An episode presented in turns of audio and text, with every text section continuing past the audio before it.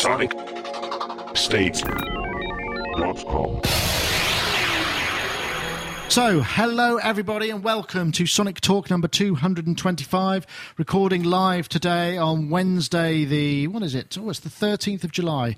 Um, amazingly enough, today we have in the studio Mr. PJ Tracy, who's come here all the way from, uh, well, is from America. There's PJ. Give us a wave, PJ. Good afternoon. Nice to see you. Great to be here. So, uh, you first time in Bath, right? My very first time in Bath, yes. Excellent. Yes. And uh, you sticking around tonight? We'll go out for a for a bite. Sounds great. So you're here on business. yes. Is uh, this business you can't talk about? this is business I cannot talk about, yes. Sounds very exciting. Yep. I'm quite looking forward to finding out what that actually is when I've when I've fueled you up with a few jars. When you've had a couple pints. yeah, maybe. I'll, do, I'll I'll work on it. So uh, PJ Tracy, pjtracymusic.com, composer and uh, secretive business person, tr- eh, multinational business person. I think we could say, can we? Possibly even a man of intrigue. A man of intri- international man of intrigue. I like the sound of that. And um, we've also got a couple of people down the wire. Um, the first of which is Dave Spiers up there. Um, you can see him above me on the uh, left hand side uh, in a rather dingy space there, Dave. Um, you're sort of lit in a kind of true chat roulette style. It's really sad. I've got three light bulbs in this room, and over the last week, two of them blew. And I just haven't had time to change them. And there's something quite nice about working in the dark, so I've just kind of left it. There's got to be a joke there. How many G-force uh, uh, members of G-force does it take to change a light bulb? Yeah, or probably how long does it take them to change a light bulb? in in programming language, three months. In Yeah. reality, three years. How many lines of code does it take to change a light bulb? Yeah. Oh, Whoa, how many if if then loops? How many go tos? Anyway, welcome everybody. Um, Dave Spiers, GeForceSoftware.com, and then over there, in the uh, to my right is Rich Hilton from sunny Connecticut. Uh, at least I assume it's sunny. I can't tell. It's almost It's actually a bit cloudy today. It's been very sunny up till lately, and hot.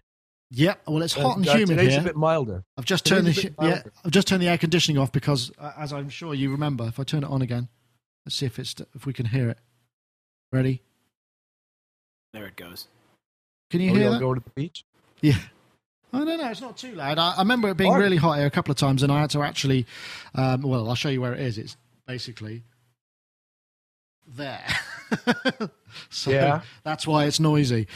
So anyway, um, here we all are. Um, Sonic Talk number two hundred and twenty-five. Uh, I'm not sure if Mark. Uh, I know PJ. You had a chance to speak to Mark yesterday. Meet him in person. I did, yes. Had coffee with him and his and his lovely son Brandon. Excellent. So he said he was going to try and make it, but He uh, did.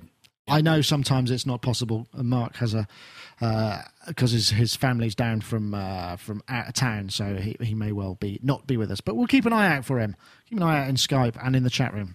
So um, where do we start? Ah, processing live drums in Pro Tools. Now this was in itself. Uh, let me just see if I can start this off. Uh, yeah, here we go. Part of the DSP project. Hi, I'm Mike Hillier. Um, we're going to be talking through some drum mixing in Pro Tools uh, for the DSP project today. I'm to start listening to this drum drum recording we've made. We've got everything on multi tracks. I'm going to start by first thing I like to do is just the room mics, just in isolation, gives you an idea of what the kit sounded like when you were recording it in the room. What we've got there is nice, open, clean, roomy sound. I'll fast forward a bit. Basically, goes through the entire kind of kit and all the mics and selections, shows kind of what track. does for all of them, and then we get to the end, and it's, to the whole track. let's have a look. Are we listening to the whole track yet? Anyway, I thought it was a brilliant idea because I mean the opportunity to actually be able to go through a session and just see exactly what is used in that situation and just essentially kind of this is what I've done to a live kit. Particularly as I know, I mean, I guess a bunch of us might know how to deal with a live kit, but I mean, a bunch of us don't either because it doesn't happen to us very often. I imagine, Rich, you're kind of pretty well uh, versed in that subject. But by also the same token, are there any processes that you would reach for? You know, taking a live kit, mic'd in the way that you would like it to be mic'd, and you know, with a familiar drummer. Do you have kind of templates and stuff that you go through? So I'm guessing. Um, I'll start with PJ because PJ's in the room and I can flick to him. Do you? I mean, do you have to deal with live drums much? I mean, is that something that you? Not so much these days. Um, definitely in the past, I've dealt with a lot of live drums. Um, there was no template in terms of in terms of mixing a live drum kit. Um, it all is down to what is the actual artistic goal or the sound that you're going for in that particular mix for that particular song for that particular drummer, that particular kit in that particular room. Right. Um, I mean, so do you find it was like almost you almost had to reinvent the wheel every time? Well, no, it's it, not so much. I mean, you, you know, roundabout where certain frequencies exist in the drums themselves, even you know, even from kit to kit. Um, you know, so if you if you want to take a little beef or add a little beef to a snare, um, you know that you're leech, you're reaching for some you know for some low mids and to add some snap, you're going for certain frequencies in the high mid mid range, that kind of thing. So that's there's no real guesswork there. It's just it's just a matter of uh, of kind of zoning in on the spot, um, and then it's just what whatever the tools are available in mm. that particular studio for um, you know, shaping and sculpting. What I'm, I'm, guessing it becomes more. It's actually more the case that you can template things up now that we're working. You know, a lot of us are working in the DAW land, so you sure. can actually just kind of go. This is where I start from. These are all my favorite. You know, I've got some buses set up that I can sure. parallel process and all that kind and of. And to thing. that point, I, I, do do that now uh, with the not live drums that I use often to to to write you know, or to, to sketch out ideas or even for final projects. So I use a lot of the um, BFD and the Superior Drummer products. Um, I tend to make my own templates with those because you for, can treat them as as a multi-track. Yeah, kit, and I do. Right. Yeah, and so I, I don't usually use anything that's built into those those um, particular products in terms of of um, mixing the drums. I'll just bust them out on separate buses, set up templates, set up a, a, a quick go to, and then adjust as needed for the particular piece of music. So I'll have templates for, for doing anything from jazz to, to rock to heavy metal to drum and bass, that kind of thing. So that's, that's interesting. the way I work. That's interesting. I mean, I think um, before I go on, and I know Richard's probably got something to add. This is part of the DSP project, and this is Mike Hillier, and uh, apparently he's the Pro Tools guy for Music Tech magazine, and seems to know what he's doing. I mean, although I think he's using, uh, I see, what was he using there? It looked like a kind of LE system, but I don't suppose that really matters much anyway. It's, it's kind of irrelevant these days. Um, Rich, I mean, you're a Pro Tools guy. I would say you are the Pro Tools guy. Do you find that you um, that you are doing the same kind of thing yourself, and and you know you start from a point and and then build out from there. So you, you almost get a kind of fluid template. So you start with you know you start where you left off last time if you're perhaps working in a similar production uh, setup, or do you like to start from scratch? Every time. Okay. It's a new day every day. I can do it better today than I did it yesterday. That's an interesting point because that's the one thing I always find when I'm going through templates, and particularly in video, I go right, okay, now I need to do a new template because I've learned something since last time. Oh, I will incorporate things that I learn along the way, of course. But um, no, it uh, uh, no. I start from what I'm listening to now, not what I was listening to then, and I don't assume what worked there will work here. Of course, the aesthetic I'm going to bring to it's going to be the same, but the, the oh, it depends on what I'm dealing with. First of all, if it's drums I recorded, it's one set of behaviors and if it's drums other people recorded, it's can I twist them into what I would have done in order to do the set of behaviors I like to do. Uh-huh. Um, so he ha- conceptually start. He's there's so much he did that I would never do, and there's so much about the way they were recorded that would never be what I recorded. Well, it's kind that, of a personal um, thing, I suppose, but but fundamentally, he started from the right place, which is the mics further away. Now, in his case, he started with room mics. I tend to start with the overheads. I tend to make my kit in the overheads 1st mm-hmm. and use close mics as spot and frequency boosting mics so that the drums will speak more naturally. But I use the room a lot. And I think that what I used to tell people, and I still believe very strongly, is that what you're really recording is not the thing, but the air around the thing. Mm. And so the first thing you have to create is the sound of the air around the thing that makes it sound like what it is. And then you go to the individual things. And so procedurally, he was sort of down the right path. He started with the distant mics. Then he opened up his overhead mic, which was in mono, at which point I was looking for my gun. And um, and then he started soloing kick mics with the room mic open, which makes no sense to me whatsoever. Um, and then his kick mic sounded like crap. Now I don't know if he recorded any of that, but um, he was going about doing the right things at each step in the process. It's just that what he was dealing with was not what I would have hoped to have been dealing with particularly with mono overheads. That's a killer to me. Uh, I just want to point out there's a, a good one from Tim Glasgow. Uh, I'm guessing it is T Glasgow in the chat room. Uh, the international oh, Mr. Tim. Pro Tools beauty pageant would be quite a spectacle. I like the idea of that. Um, well, uh, I don't know why. I just like I like that international Mr. Pro Tools beauty pageant is almost. I, I think I might have to uh, flag that for a possible show title. I think that's got a, just got a great ring to it there. Thank you very much, Mr. Tim. I'm just going to um, paste that into the show notes. You'll have to get the professor back to host that. Yeah, maybe so. Yeah. So um, now, Tim, if you keep doing that, I'm going to lose my breath. you you still got a bad chest there, Rich? No, I've got it anew. Oh, sorry to hear that. I got something. I'm pretty in it. But that's but, quite uh, that's quite interesting. Also, what um what PJ was saying about using uh, stuff like uh, BFD drums, which is essentially multi-track drum samples, and treating them in the same way as you would do a kit. Do you find yourself doing that at all, Rich? Absolutely. Not not occasionally, almost all the time. Do you use uh, the in, inbuilt mixing stuff, or do you tend to bust it out and do it all? You know, I the... bust it all into Pro Tools, and I treat it like it's a live drum kit. Yeah. Each each each uh, mic on its own channel, and each you know pair of mics into their own things, and uh, and I deal with them as I would deal with a normal drum kit, both using BFD and using addictive drums, both of which allow you to do this. Hmm, and, uh, but in general, whether I'm recording them or playing them back, I start from my overheads.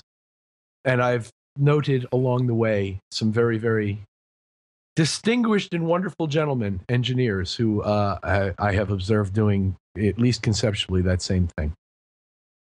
Okay, well, that's a pretty good way to start. I mean, uh, Dave, uh, how about yourself? Are you? Uh, I mean, I guess you probably don't find yourself dealing with live drums all that often. But what about BF? I know you use BFD and uh, and that side of things. I mean, is that it's a similar approach, right? Uh, yeah, yeah. No, I don't actually. I don't uh, deal with drums at all. In fact, I was privileged enough to have people deal with them for me, which was always really good because it was like I can bugger off, go and have a ciggy, come back, and most of it was set up, which was a kind of, which is, with hindsight, was a huge luxury, really. Yeah.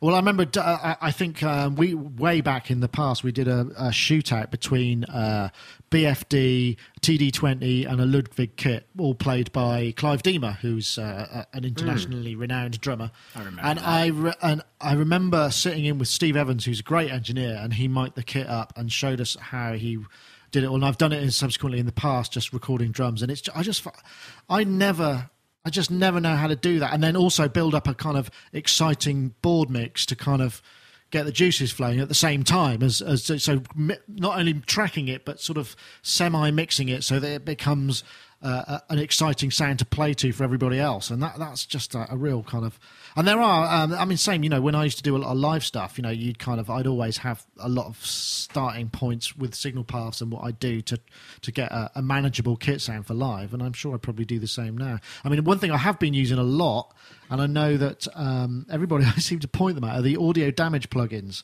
mm-hmm. uh, which are really uh, a monster for, for. I mean, they're they're they're very sculpting. You know, they're not subtle. They're uh, dynamic. They, they, if you want to sound like the meters, what is the name of that compressor that they have that oh, that's just over the top?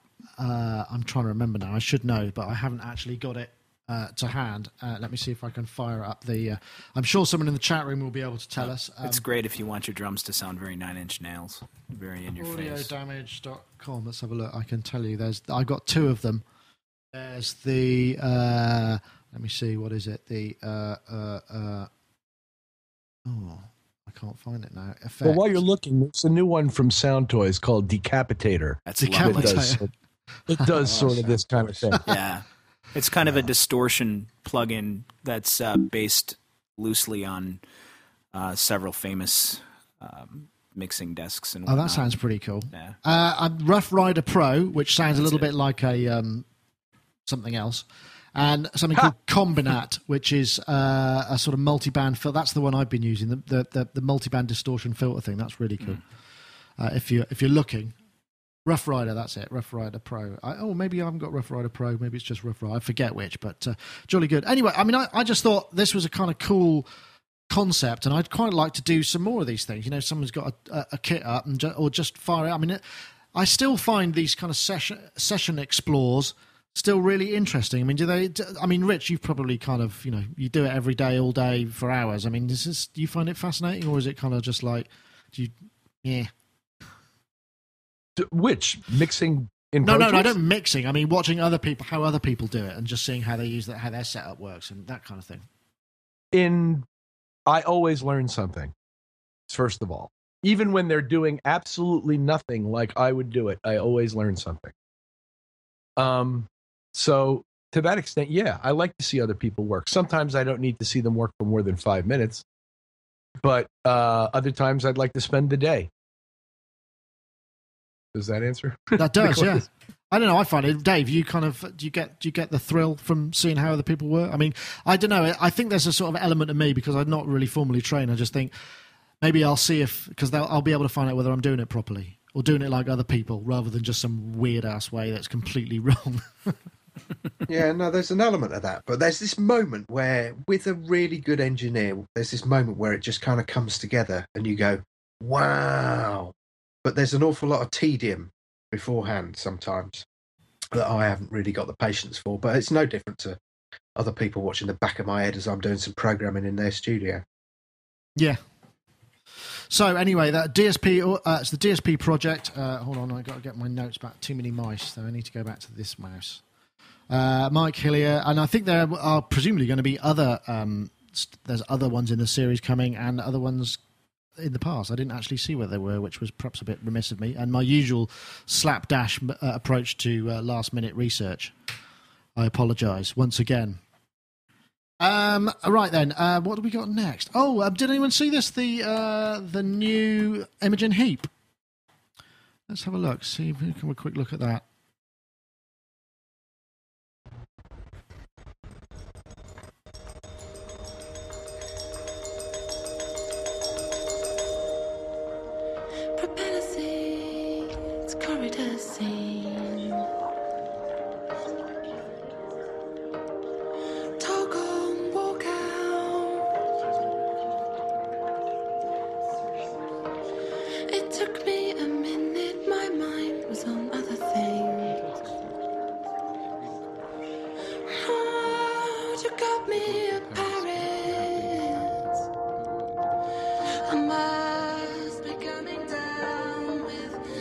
She does that, isn't it? something to be thinking this. I won't go for the whole thing here because um, we've we've covered this in some depth before. I just really wanted to kind of revisit the project after you know we saw the first one and we were kind of excited by the whole collaborative process and thought, wow, this is really cool. But obviously the second song has come along, and I must admit I only noticed it was happening, or it only kind of caught my attention when it was finished, and I just wonder whether or not that's an indicator of you know just how much time we're spare we're prepared to spend investing in uh, a collaborative artist project like this. You know, I'm not de- decrying it at all, but you know, the first one was obviously you know a major impact. Second one, yeah, it's kind of like yeah, just I want to hear it when it's finished. And how do you feel? Did did were you watching this, Dave? Because I know you actually um, participated in the last one.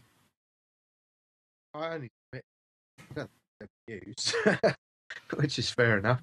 Um, no, I just thought the process was really fascinating. I was more fascinated by the video on this because I was like, so how's she done that then? Because it strikes me that all of her, a lot of her stuff at the minute is being done by people donating their services or their time and whatnot. Except this looked like a really expensive video. Did shot in her garden. I can tell you a little bit about it. Uh, It was collaborator Nick Ryan and Heap. Uh, oh no, that's the uh, audio guys. I don't know who did the video. I didn't uh, put that down. But the thing that was quite interesting about this is the collaborative process suggested spaces and environments, and there's a lot of sound design and sounds in there. And they what they did is they um, they took impulses from a lot of spaces and processed her voice with them at key points in the song and you can hear that really effectively at various points i mean if you listen to it i mean it's all online so you'll be able to hear it and that that was something that really kind of blew me away uh, and uh, you know she uses that sort of really hard cut vocal sound changes quite a lot. Uh, and uh, to great effect, and it, it was just another interesting way of doing it. But it was just interesting. I thought that the process was of less interest to me this time. I don't know if if uh, if you felt the same at all, PJ. Um, I yeah, I was unaware of it altogether until you uh, sent the show notes. Um, I think that it's it's probably something that um, keeps her hardcore fan base extremely interested and interactive with her, and that seems to be something that's very important to her, and obviously something that's very important to the future of artists today is to have that ongoing dialogue, that ongoing conversation with your fans, and this is a really interesting way of um, of involving them directly in the creative process. I think it's also a way to to increase the fan base because you'll get. Uh, God, sorry. That's not my phone. Hey! I win. I win. this week I win. Mine will go next. Uh, yeah, no, I, I, I think you're right. I, I mean, but it's it's interesting that I mean, I'm not. I suppose I'm not a hardcore fan of of her, so maybe I just wasn't thinking. I must, you know, check my calendar to make sure that uh, I can be involved in this next one. Right. Well, and you're also busy. Um, I think that there's probably there's probably a contingent anyway of her hardcore fans that aren't quite as busy. I mean, uh, teenagers and you know early twenty somethings and people that have a little more disposable time on their hands can get can get involved, and then those that really feel uh, that it's important to them we'll schedule it. I suppose. Yeah. Um, as you head in the chat room, uh, always one for a good quote. Uh, to be honest, I don't know who to check out anymore of these electronic woolly girls.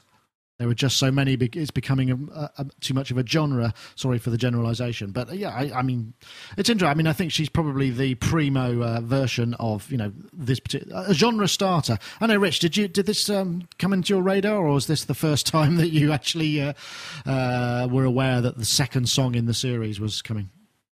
It was the first notice I'd had of the second song. I'm in general aware of her process and what she's been doing, and been following along somewhat and I quite like Imogen in general, but I found this track to be extremely distracted in its presentation of some of those background sounds while she's telling the story, thus making the story seem utterly insignificant to me. There's my phone. Hey! Would you please say hello to Mrs. Bat for us all? yes, please. and ask her if it's a loaf of bread or a quart of milk this time. Uh, That's Imogen Heap on the phone. that's Yeah, Imogen right. Heap calling. What did he just say about She said, "How dare you? How very dare you?" She has she has the entire world bugged. Distracted? How could you? yes, I found Yeah. it all very much of it very distracting, and only some of it was constructive to me in terms of the uh, improvement of the story being told. Which to me is why you write songs, is to tell stories. I, I mean, I must admit, I was wondering whether or not there was an element of the, the committee about it, which kind of just made the focus less than is usually there on her work, where she's kind of the sole uh, instigator and arbit- you know, and, and writer and what have you. Well, here's what I think happened. They got to a point in the process where they basically had the record done and she had 50 sounds left to insert. And uh, decided that she was going to try to cram as many of those bad boys in there as she could before she ruined the thing. And she and I just disagree about where that happened. That is a very succinct description of uh, of your point of view. I like that, Rich. Very well put. But then again, you Yeah. can argue that the sort of the fulcrum point of the artistic expression in this type of collaborative process is really the process itself and not the end result. I mean, the the other, and I'm not, I'm not trying to say that. Well, in that case, let's all go to Imogen's house. Yeah, well, I, that, would- that would be wonderful. I mean, she does the same thing with these sort of live. It's not the same. It's a it's a different process entirely, but it's it, it, I I feel it kind of has the same result. She does these live improvisations that she then sells on iTunes for charity. Uh, for local charities as she's traveling the world, and I think most of them are kind are unsuccessful as pieces of music in their own right, and yet the audience at, these shows seem very very engaged in the process of her making these things live, um, and so hey, um, it's it, it seems to be more about the process than it is about the end result. I, th- I, I think that's another very well put point, actually. Uh, but interesting. I mean, uh, I, I'm guessing that as with any album, there are going to be high points and low points. And you know, the the first one, I don't remember the music at all of the first one, but I remember the process and was quite excited by it. So maybe you know the the uh, the music will take over more, come more to focus at a certain point. It'll have a more uh, tangible direction because it'll have a, a, bigger body of work, sort of pushing it along in the right direction, uh, uh, and in some way. There was another one of these. Yeah, this this is the second Yeah, track. oh, you devil! um, right, uh, let me see then. I suppose it's uh, probably time to say uh, say a word from our sponsors. I'm going to flip into beautiful uh, flyby mode, and I'm going to uh, show you a lovely picture of the. Uh, Yamaha N12 there. This is the hybrid mixer from uh, Yamaha. It's uh, analog console with uh, N class mi- mic preamps uh, characterized. It's got sweet spot morphing compressor, advanced integration with Cubase. It's also got FireWire audio interface, 24 bit 96K, fully integrated pro level monitoring suite, auxiliary sends for artist and uh, external monitoring, dry wet monitoring control, uh, high Z input for guitar, bass recording, wide ranging musical EQ. And obviously, um, what Yamaha would like you to do is go and check it out because I mean, you can look at this wonderful picture if you're watching the video stream and think, oh, that looks nice, I'll buy one. But obviously, that would be a crazy way to make a choice. You would have to go to a store. Go to a store. Go if you go to YamahaDownload.com or YamahaSynth.com and find the Pulse stores in the UK, which are the sort of larger Yamaha store within stores in some of the largest music stores, where you should be able to get your hands on one of these, feed some audio through it, try a mic, see what the compressors are like. I mean, you can use them obviously for tracking or um, firewire returns, however you want to do it. Uh, and same in the US. Uh, get down to a store and try them out, and tell them we sent you, and then. Um, this beautiful arrangement will stay on forever. And I know, PJ, uh, you you you are saying that you've got the Steinberg interface, which has got the same mic preamps, right? I do. It has um, the same A to D converters and microphone preamps in it, And uh, you're pr- it sounds sounds pretty. You saying you sounding pretty good? and the DACs are the same as well. I believe. Yeah, um, they sound really, really good. Actually, yeah, yeah. Cool. At that price point, can't beat it. Excellent. Well, uh, once again, thank you very much to the sponsor. Head over to YamahaDownload.com, YamahaSynth.com, and uh, check them out, and we'll um, we'll be able to. Uh, uh, Kiwi Steve keeps putting our phone number in the chat room. He's put the, U- the US phone number and the UK one, and I'm not. I, I, I mean, uh, you prankster. Uh, I suppose we have to give him some leeway because he is up at an, an earthly hour in the morning in uh, in New Zealand at the moment. But uh, if the phone goes again, I'll know who to blame. Grr, What I order. So, uh, what's next? Let's see what the next topic is. Uh, 225 uh, Sound Prism. Now, I'm just going to go and get something here because I have I downloaded the app. But in the meantime, I will play. Let me see the Sound Prism. Oh yes, I'll play this this trailer first.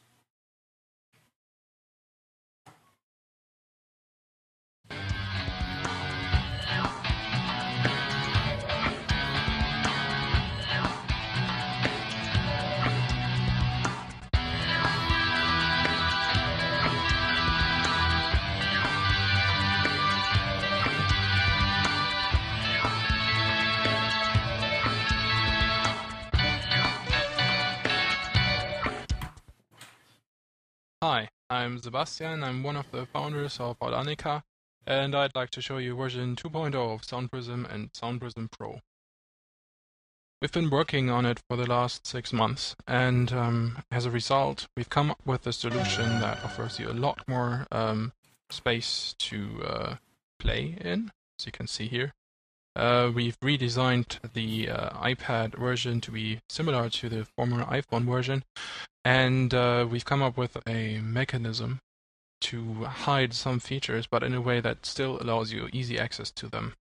Right, I'm not again going to play the whole thing. You can see that on YouTube, but that is uh, the Sound Prism 2.0 from Audanika. Um, there's a pro version, a free version. I've actually downloaded the free version here, uh, and it's, an, it's just an interesting um, take on how you know. It's, again, it's another one of these things that allows you to play in a specifically different way than as a standard keyboard input. So I think PJ, you were saying it was uh, what was it, thirds and sixths. Yeah, you have um, octaves moving this way along the prism. Let's see. Yep. And then a sixth, a third drops down. Six. It's interesting. I, I, I I'm not exactly certain um, why that particular layout, but I suppose once you get used to it, um, it would be uh, fun to muck around with. That's very diplomatically Rich- put there. Well, Rich may have had more experience with it. Uh, I know. Have you, have considering you that. tried that? You're, you're a man with an iPad. Um, it's interesting. I mean, I wonder, you know, all these kind of alternative input methods. I mean, is what would it have to be to kind of make you go, you know what, I'll actually try that. That's pretty cool. I mean, because I know um, uh, Jordan Rudess, for instance, is always looking at different ways to play, and I've seen some really interesting input methods. And if you play, if you if you spend the time to actually kind of learn how to get something from it, and the other thing that's interesting about uh, Sound Prism is it will output MIDI control data as well. So you can use this to output to over MIDI, over Wi-Fi and USB MIDI. Well, it's interesting that you asked that. I mean, it, for me, nothing beats the standard keyboard. It just I'm I'm familiar with it. I've spent decades with it. I, I love it, um, understand it, and feel that I, I don't require necessarily a, a jogging of, of of the input in order to be able to come up with with ideas or generate ideas. But if if you're looking for something that kind of turns me on as an alternative controller, something like the Kaossilator, I really really have a lot of fun playing with that. So uh, there's more simple gestures and easier to kind of. Yeah, it's just it's really fun. If you if you wanted to get really really into it, I don't know the Haken Haken controller that Yeah, thing, that Continuum. thing yeah Continuum that that looks really really interesting. I've never had my hands on one, but it might be really really interesting to play. If you had the time and the energy to learn a new instrument to its depth, something like the Eigenharp looks really cool. But this kind of thing where you're laying out thing, things on a grid, I, I've, it's never really done much for me personally. Uh, Rich, I saw you uh, thumbs up and smiling and, and, and raising a toast to some of those sentiments. I mean, there must be, you know, I mean, obviously you are a keyboard player primarily, and you know that's your kind of preferred and one that you've invested all the time and effort learning into. I mean, is there no um, uh, kind of way that you that you would find something uh, like this, or, you know, or an equivalent? Have you not found anything along the way? You think, oh, actually, that's kind of cool. That's an interesting take on how to input. You know, musical data. Because I mean, after all, as you've said in uh, before in in the past, with just you know playing keyboards rather than piano, it's kind of like it's you know it's a musical typewriter in some respects. It's just a method of inputting uh, data. I would have to concur with almost every syllable PJ just uttered. Uh, as there, I'm of two minds on this. On one, on the one hand, I think anything that makes music available to people who don't otherwise have a medium through which to perform it is a good thing. And, and to the extent that this might inspire somebody to be creative musically who couldn't find their way around a keyboard or a guitar or any of that and really didn't have any clue as to what the mechanics are. And he keeps saying during the demo videos, you know, you don't really have to know this, but if you just sweep your hands across here. And all and so the guy who like wants to get people involved in music all the time that's inside of me uh, thinks that's a really nice thing. And then the other guy, the guy who represents me as a musician says, "Learn music." That's my response to this. Learn music. Play it. Don't pretend to play it. Don't wish you could play it. Don't talk about other people who can play it as though you can too. Learn music. And that was my two that's my two word review. Two. So no, I wasn't motivated I wasn't motivated by his videos to download this thing and play with it. Well, Shane King says in the chat room, I have a friend who can actually play the Eigenharp. So there you know, somebody. Cool. Oh, very good. That's cool. Dave, how about you? I mean, you know, I'm guessing as a drummer, um, you've probably had all sorts of weird and wonderful ways of hooking up drum pads, controllers, and what have you. I mean, you can play keys as well. Uh, is there somewhere between the two that you can kind of think, you know what, I'll try, I'll try something like this? Mm, I, I think the thing that put me off of this is that it wasn't endorsed by Jordan Rudess. Are you sure? I- I'm pretty sure I've seen him do a couple of videos Wow. uh, featuring this because it's it, it's it's pretty good for shredding. But the next time Ah. you see an imposter in his rig, you'll be eating your words. um, you know, I, I, to, I have to be really honest. I didn't um, get a chance to check this out. I'm sorry. That's all right. That's no problem. I, I mean, just generally, the, I'm, I'm thinking sort of in general terms. How what would it take? You know, because there's a lot of these things. There's there's this this kind of lateral and linear motion uh, input is is not only you know uh, happening on the iPad. There's the Roger LinnStrument. You know, there's a couple of other things which are sort of uh, which, which are starting to come along. Well, I'm not sure what that other thing, which looks like um, the. Uh, uh, it's kind of honeycomb hex hex key Oh, yeah, thing. I I've forgot what that. that's called. So I mean, you know, there's a number of these things going. I mean, what is it that I don't know what is it that kind of attracts you to it, or one to it, and not necessarily you. It's just the idea that you approach things in a different manner, I think. I mean, that's what I like about a lot of these alternative controllers. But you tend to, what I've found is that, I mean, I really like the Haken Continuum, and I've actually tried to persuade Chris here to sign a check at least twice. um, but there's, with a lot of these things, you kind of reach this plateau this sort of point where you kind of can't really go any further with it. And sometimes I'm kind of going back to that school of actually, if I spent all this time getting my chops together and doing some serious practice on a real keyboard, then I might actually um, stop disappearing up various cul-de-sacs and do something that will benefit me over a longer period of time disappearing up your own cul-de-sac. That's another show title, I think. I'm just going to uh, hold on, uh, disappear. Hold on, disappearing up your own cul-de-sac. Uh, yeah. um, yeah, I, I'm. Yeah, I'm with you. I, I, I like the idea of it, and when I see someone else playing something like this fluently, I think, "Ooh, does that mean it's easy?" or does that mean you know it's the person who really knows what they're doing? I mean, it's the in the same way that you must find you get it. You know, I mean, like I'm I'm currently looking at the Imposca two, and obviously you know it inside out because you made it. It's the same sort of syndrome, isn't it? There's this kind of like. Well, not because I'm obviously you don't have to play the instrument with a weird interface. If you see what I mean, I talked myself into a cul-de-sac right there, didn't I? Um, hey. but the um, I mean the the idea of the the idea of it seems to appeal to a lot of people. Otherwise, we wouldn't get these eigenharps. We wouldn't get this stuff, and people wouldn't um, see things. This isn't an eigenharp, and it's not an Imposca. It's right. more like the easy guitar feature in GarageBand. Yep. Yeah. And I actually like the easy guitar feature better, quite frankly. But this isn't horrible, and some people might find it useful as a controller. And you know, Lord knows it's only going to be a little time before you go into a club and some guy's waving this thing around in the room and playing something interesting on it. That's one finger right there. Randomly just placed around the place. Could be a hit yeah. one day, that, maybe. Exactly. exactly. Hits have been made out of less, for sure. sure. Sounds a bit like a trance line, actually. Yeah. Yeah. no, you see, PJ, you haven't got it. That sounds terrible. get rid of that dominant seven quote, dude. Stick to the road. Stick to the road. No, it's, uh, I think it's got what I like, I mean, and this is the same thing that um, this, and this is another instance because I was, when I was playing with the modular system, messing with the voicings and the octaves and the inversions, just playing chords. And so the cycling and the inversion was kind of wrong and, and going about all over the place. I found that really interesting because it was unpredictable. I didn't, you know, I guess I didn't really know, have to know what I was doing. I mean, I knew what the chords I was playing. I think that's how you originally got trance lines in the first place.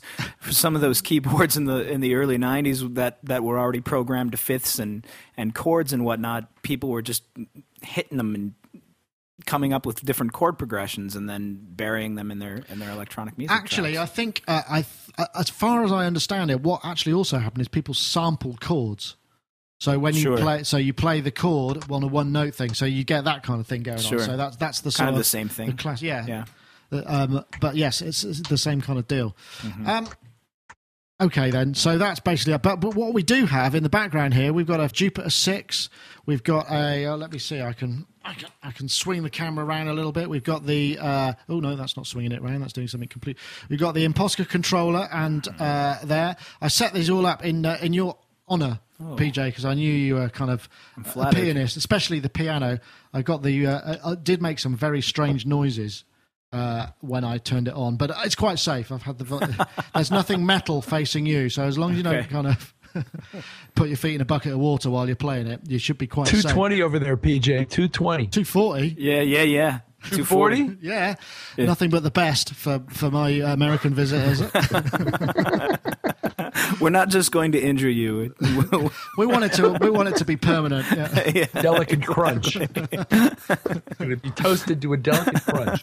I mean, I, I, the uh, yes. Anyway, I, I, just thought I'd mention that just because because um, those are more your more traditional instruments, and uh, and I'm sure we could probably talk PJ into uh, playing a few notes on the outro just to sort of uh, yes. enjoy the Wurlitzer. Although I have to say the Wurlitzer is a little bit out of tune. If you play the top two Ds, no, not the D sharp. Forget.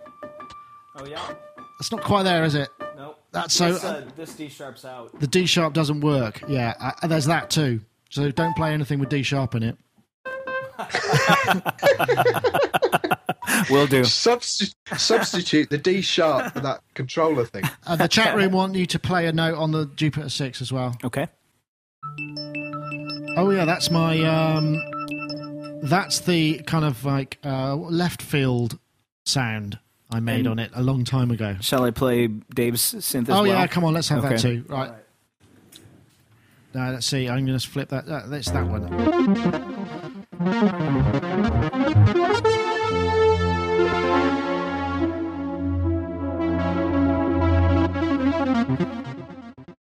Does sound nice, that doesn't it? Sure does. Good work, Dave. Right, And so you're no slouch either, PJ. Thank you, sir. Yes, thank you for the thank you for the playing. Um, right, so what's the next topic? Let's have a look. Uh, That's so- why I'm speechless. I was just looking at this next topic. the dental robot. Yeah. Uh, Yeah, I was wondering whether or not to play because it's really, really disturbing, and and people have accused me of um, all sorts of ulterior motives for this. But this is, I mean, occasionally we, in the history of uh, the Sonic Talk podcast, we've also brought out these kind of odd robotic kind of uh, topics, and this has got to be the weirdest one I've ever seen. I think I will play it just because um, you, people should see it for some reason. Showa University has announced Showa Hanako 2, a robot dental patient, fabricated by robot maker Tmsuk.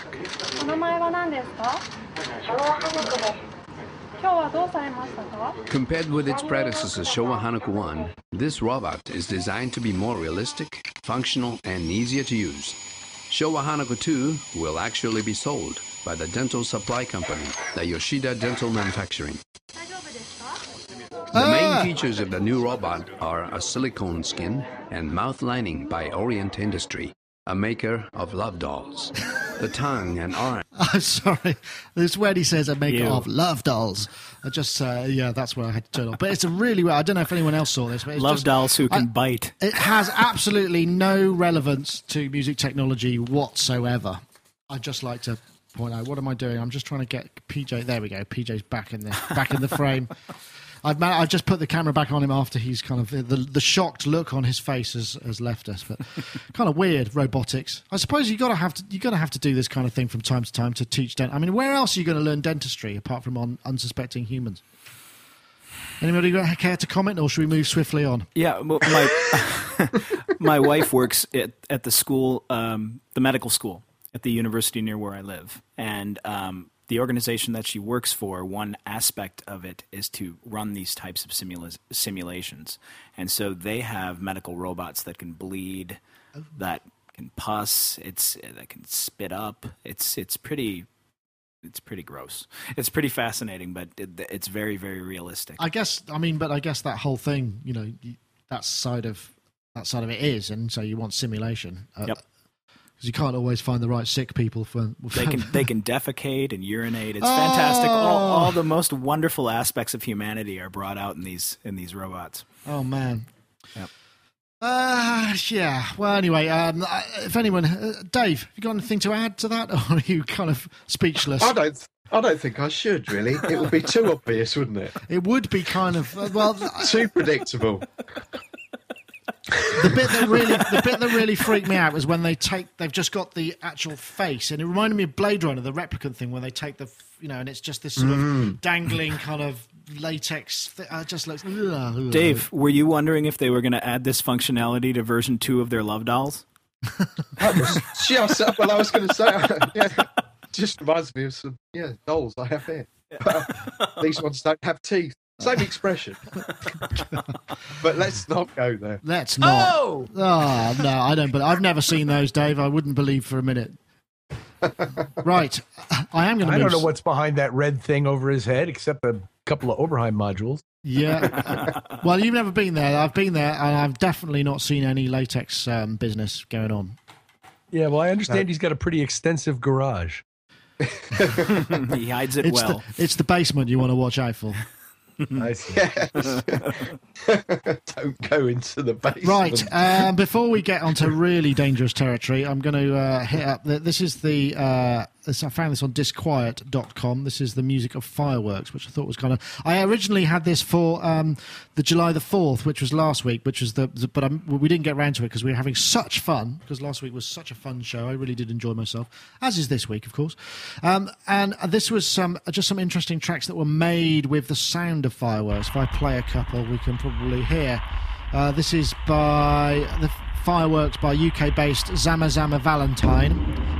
Use the explosion as a downbeat below a sparse chiming melody. It's a bit like uh, carillon bells on some massive bombardment.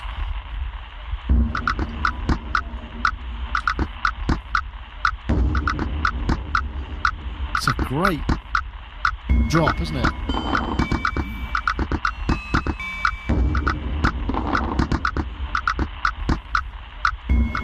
I like the idea of this sort of found sound uh, to create an entire track, so you don't actually deviate from the the sounds that you've got. You know, there's nothing else going on there. I mean, have you ever? Because I mean, sound design, PJ. I imagine you know you've probably had a couple of concepts where you've had to create something from almost you know it's almost like this this this is the product we want to promote we want to use sounds only made by this product has that ever come come at you as a brief no um no it hasn't actually, um, but I have I have definitely done that where I've taken one single sound source, you know, be it um, just a regular uh, oscillator or um, a sample or something like that, and attempted to make an entire piece of music out of just that one sound source. Um, you know, to varying it, the results varied to my to my own estimation. I mean, sometimes I really liked it, and other times I thought, well, that's crap. I just spent a day wasting a lot of time manipulating sounds. But no, you I mean, you always learn something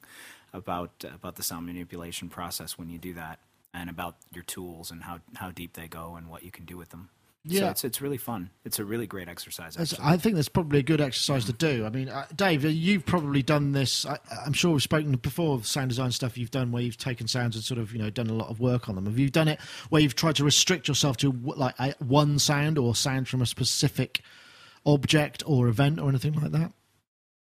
No, but I do quite like the idea of this, and some of these examples were really quite intriguing. I'm I'm I've moved away from synthesis in the last week and I've moved into samples. And so I'm sort of exploring this whole area kind of between now and uh, a couple of months, really. Hmm. Can't so say any more than that. Is there, but... is there sort of gran- I mean, I suppose it's granular and all that. You know, it sounds like you know, as we've talked about granular before. You know, that's opened up an enormous large kind of gateway into into some of some new ways of using found sounds that uh, perhaps weren't av- uh, available to us. I mean, I remember the days when you know I got my first DAT and a stereo mic, and I went out to the uh, you know out into the country when I was doing sort of you know back in the days of the Atari and the S1000, and uh, and didn't actually ever um, come up with anything of any use whatsoever. But now I feel I probably could.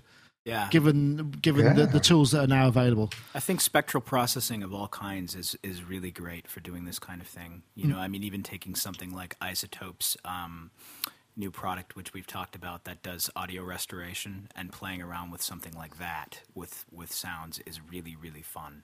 Where you can go in and kind of zoom, zoom in on, on certain frequency bands visually and isolate them, or just extract certain parts of you know the frequency spectrum of a sound and play around with that or additive synthesis when you when you can actually uh, break a sound down into its spectral components and then start playing around with those it's it's, it's a lot of fun. Interesting. Uh, and the chat room shane king uh, electro music.com has a project like this right now making music out of field recordings. So that's something to check out.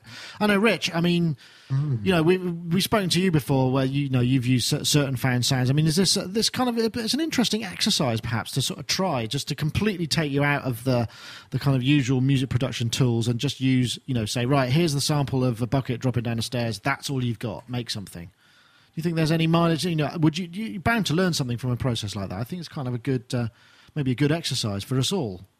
Maybe some homework. Well, I use a lot of this kind of stuff in my own personal work where I like to use unusual sound sources in rhythms. But I should also say that explosions in general and fireworks in particular are not something that really ever interested me to use because the recorded experience of them tends to be very, very different from the experience you have when you're actually in the presence of those things.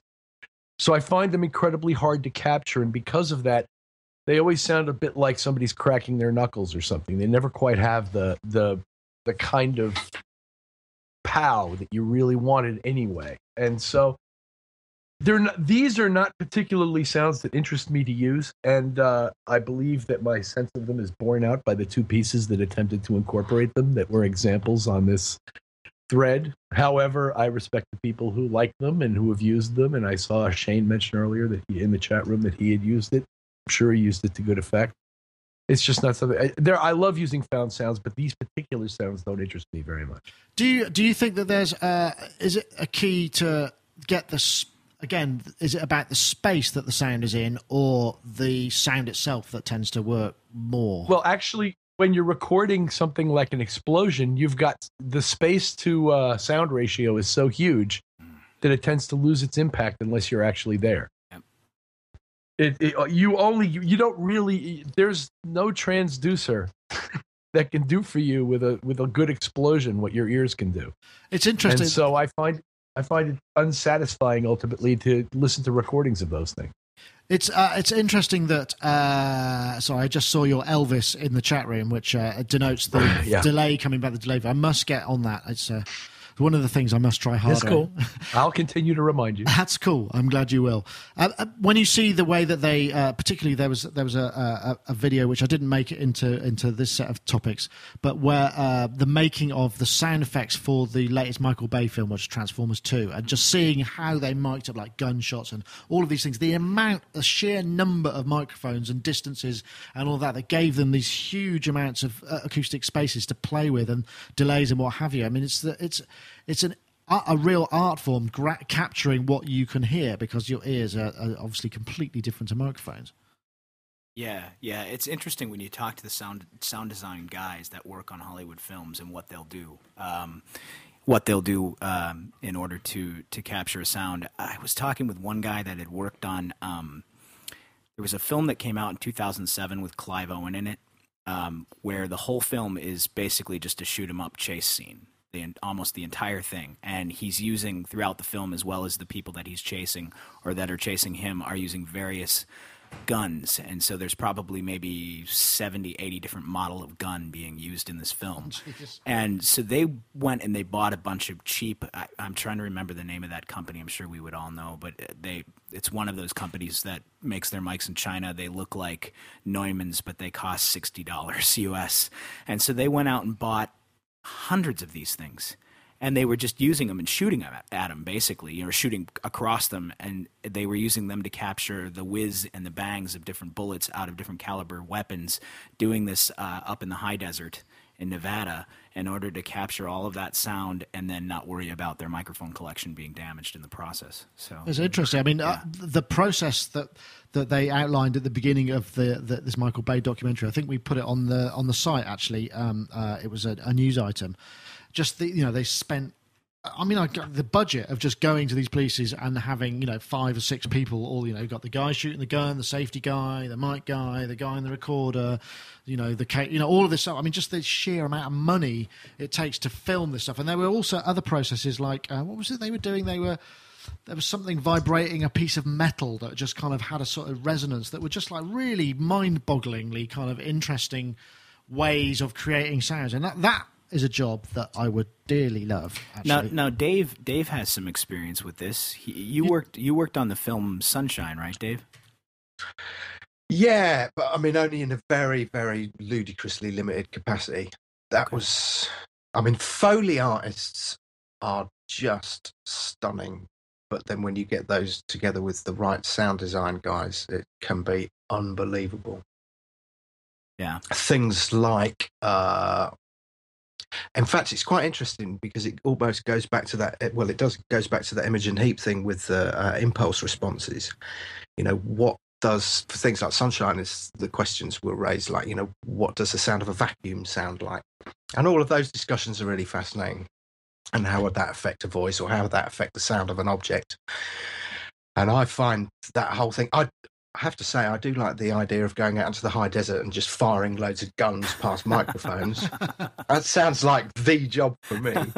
it does sound like fun, doesn't it? It does sound like fun. In fact, um, um, actually, maybe this is a good time to play the Google Chrome speed test video, which I've just noticed that, that's popped up because this has kind of got a lot of interesting sounds, including some firing guns. Let me just play that quickly. Uh, or not. There we go.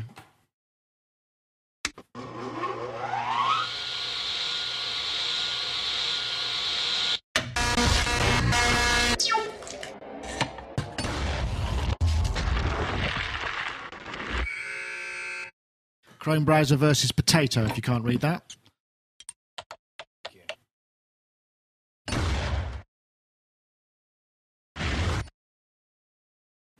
So, for those not watching in video, the idea is uh, these various speed tests. So, how fast does it take for this to happen compared to a page load in Google's Chrome browser?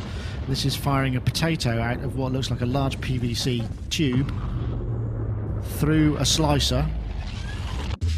It goes past the screen with the page loading on it. which is actually appearing as the pieces of potato have gone through the slicer and now past the screen and into a chip fryer. I've only just worked that out.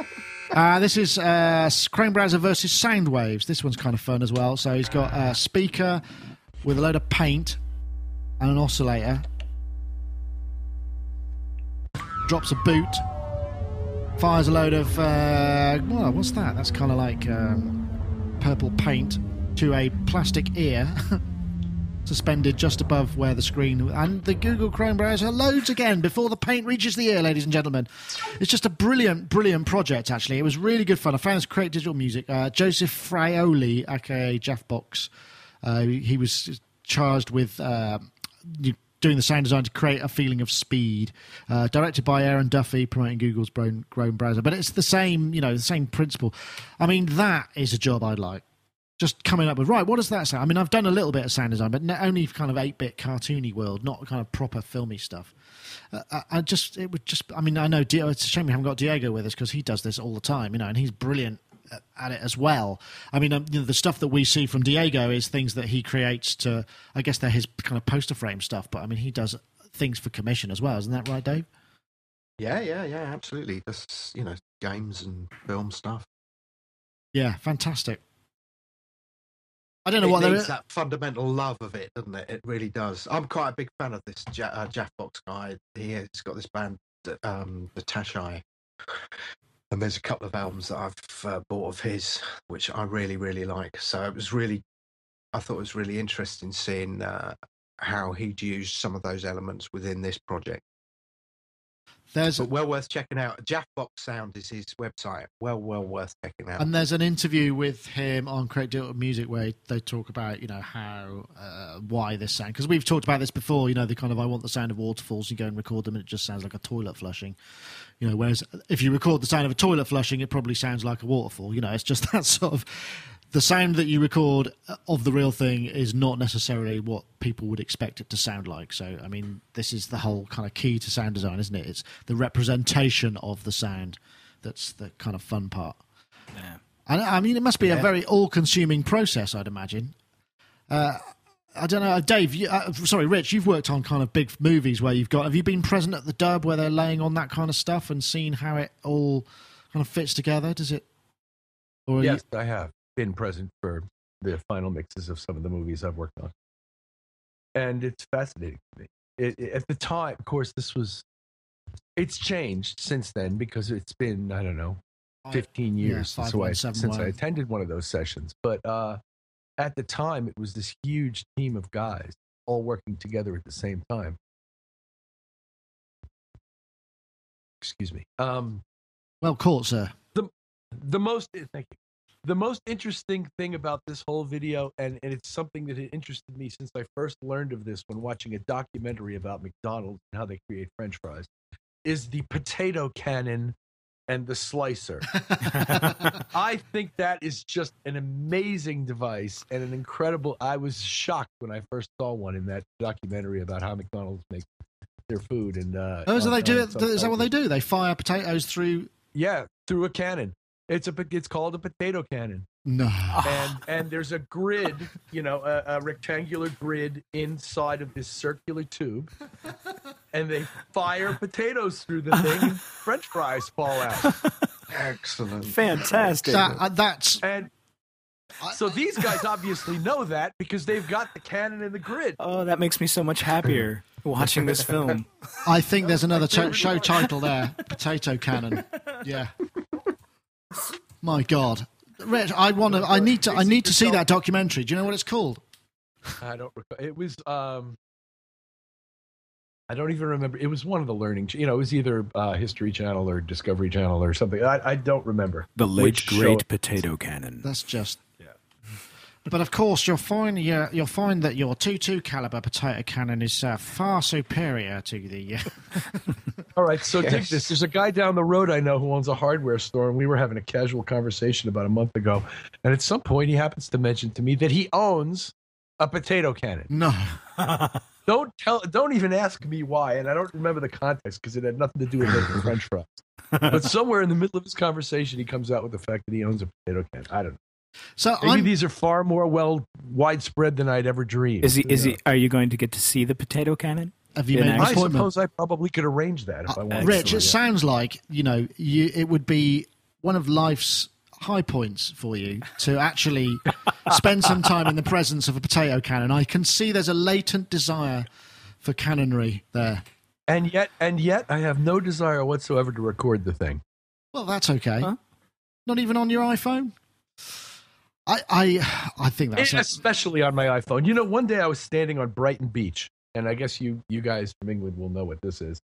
But um, Brighton Beach is a very uniquely, at least in my experience, pebbly environment. I mean, it is all stones, all the way down the beach to the waterline, and the sound that the surf was making crashing onto these stones, I found to be fascinating and unique and just marvelous. I was I was immediately blown away by it. So my friend, who'd come some distance, mind you, to come see Chic play in Brighton that night, whips out his phone, makes a recording of it, and I spent a month or two begging him to send it to me. And when he finally did, once again, it sounded like a bunch of people cracking their knuckles.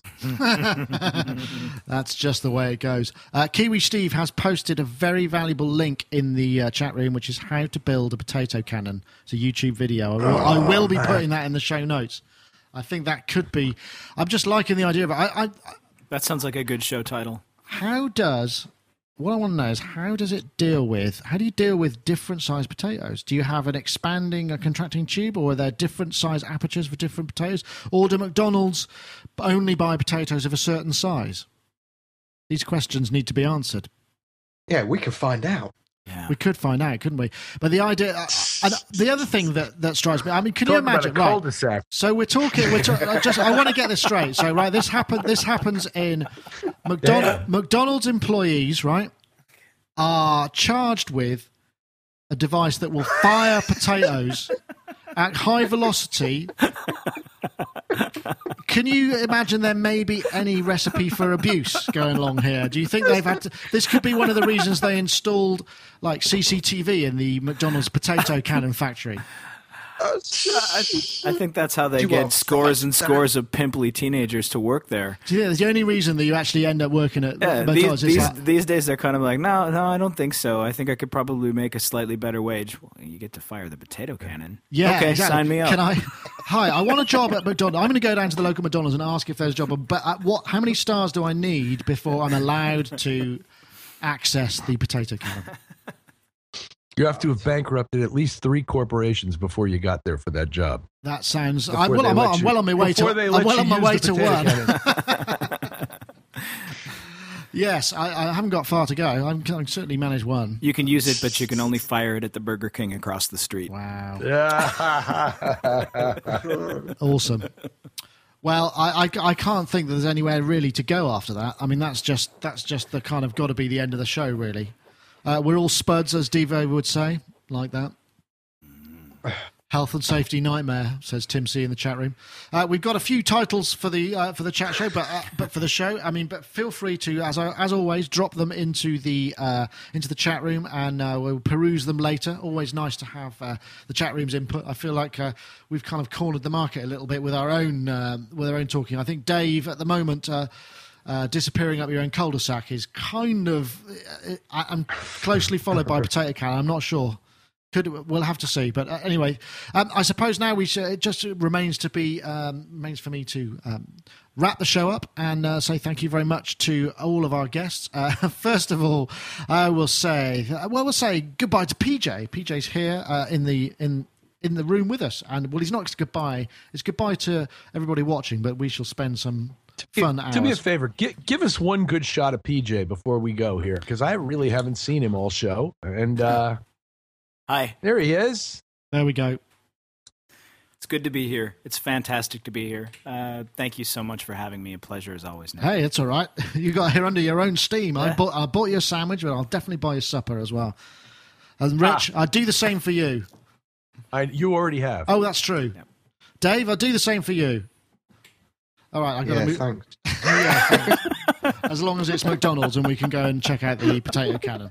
Try, try to mute your enthusiasm there, Dave. Dave, I think you need one more light bulb in that room, my friend. Yeah, you're you're, under, a bit bulb. underpowered. Ah, one light bulb short. A bit low on wattage there, Dave. Right, but um, what we'll say thank you very much to PJ, and then we'll also say thank, Thank you. to uh, Rich Hilton, who's up there on my right. Thank you very much, Rich. You got a busy day, week uh, in the studio coming up, or you? Uh, I've got a busy week trying to get my inhaling and exhaling together properly. Ah, but yeah. uh, Hmm. besides that, I should mention that I'm coming to you today from a brand new computer. ooh, yes, I saw a, a, a, a link saying you were uploading your life to a new iMac. Yeah, it's true. I'm uh this new, you know, it's the cat, it's the built-in cam and the iMac. Everything just worked as as well it should. It was magnificent, really. What a great transition, and what a nice computer this thing is. I've heard Really thrilled with it. I've heard that actually. I, in fact, I I also myself have upgraded the uh, this very laptop to uh, Snow Leopard with uh, with remarkably little problem. Apart from the initial audio unit scan from Logic, where it just threw out a bunch of my ones that were really old, um, which I actually like to use. So I'm going to have to figure out how to deal with that. But hey, uh, and um, how about you, Dave? Have you got a new computer? Ha! No, no, no. I don't. Oh no, hang on. Somebody bought me a PC the other day. Oh Lord. Um, yeah, it's an Asus, and it's A got netbook. the world's. It's got the worst trackpad I think I've ever ever touched, and I've, I've seriously contemplated throwing it across the room at least four times. Well, It just doesn't work. It's just like Mm. anyway. Yeah, let's not go there.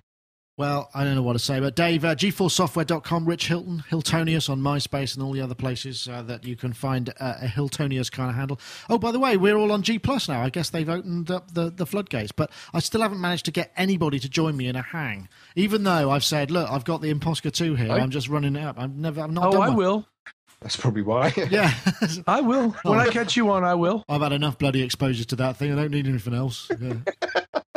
no, they just don't believe you. No, that's not true. Um, but any, Ah, ah. but anyway, um, so thank you very much. But I'm going to try it out. Uh, uh, next week I can do Lion. Said, oh yeah, they re- are they releasing Lion next week? Is that really? No. I've heard rumors that they're going to release Mac Pros and new uh, laptops and uh, an operating system sometime soon. In Ju- in July or August. Yeah, like real soon. We're Wow. in July. You know, mid yeah, yeah. mid July now. So you know, Wow. Well, I hope your chest gets better soon, as uh, um, Rich Lawson says Thank in the you. chat room. I know another, uh, a few people are concerned for your health. So we hope that. very very kind, Inor- extraordinary kindness coming at me from the chat room today. I really appreciate it, as always. You sound a little hoarse, as the Yeah, as the joke goes. exactly. Um, I, I suppose um, that's going to be pretty much it for the show. One just remains for me to say thank you very much to our sponsors, uh, YamahaSynth.com, YamahaDownload.com. Go and check out the N8 or the N12 or any other Yamaha products and just go and buy some and say it was us that sent you or something.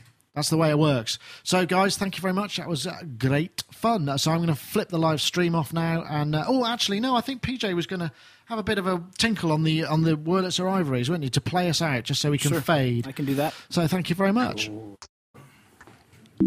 So, I just flip to there we go.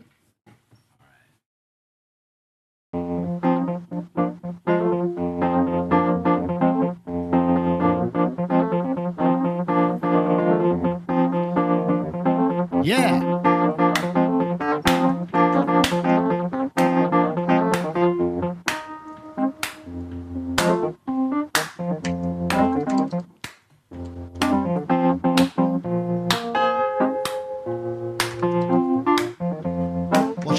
Watch out for that high D.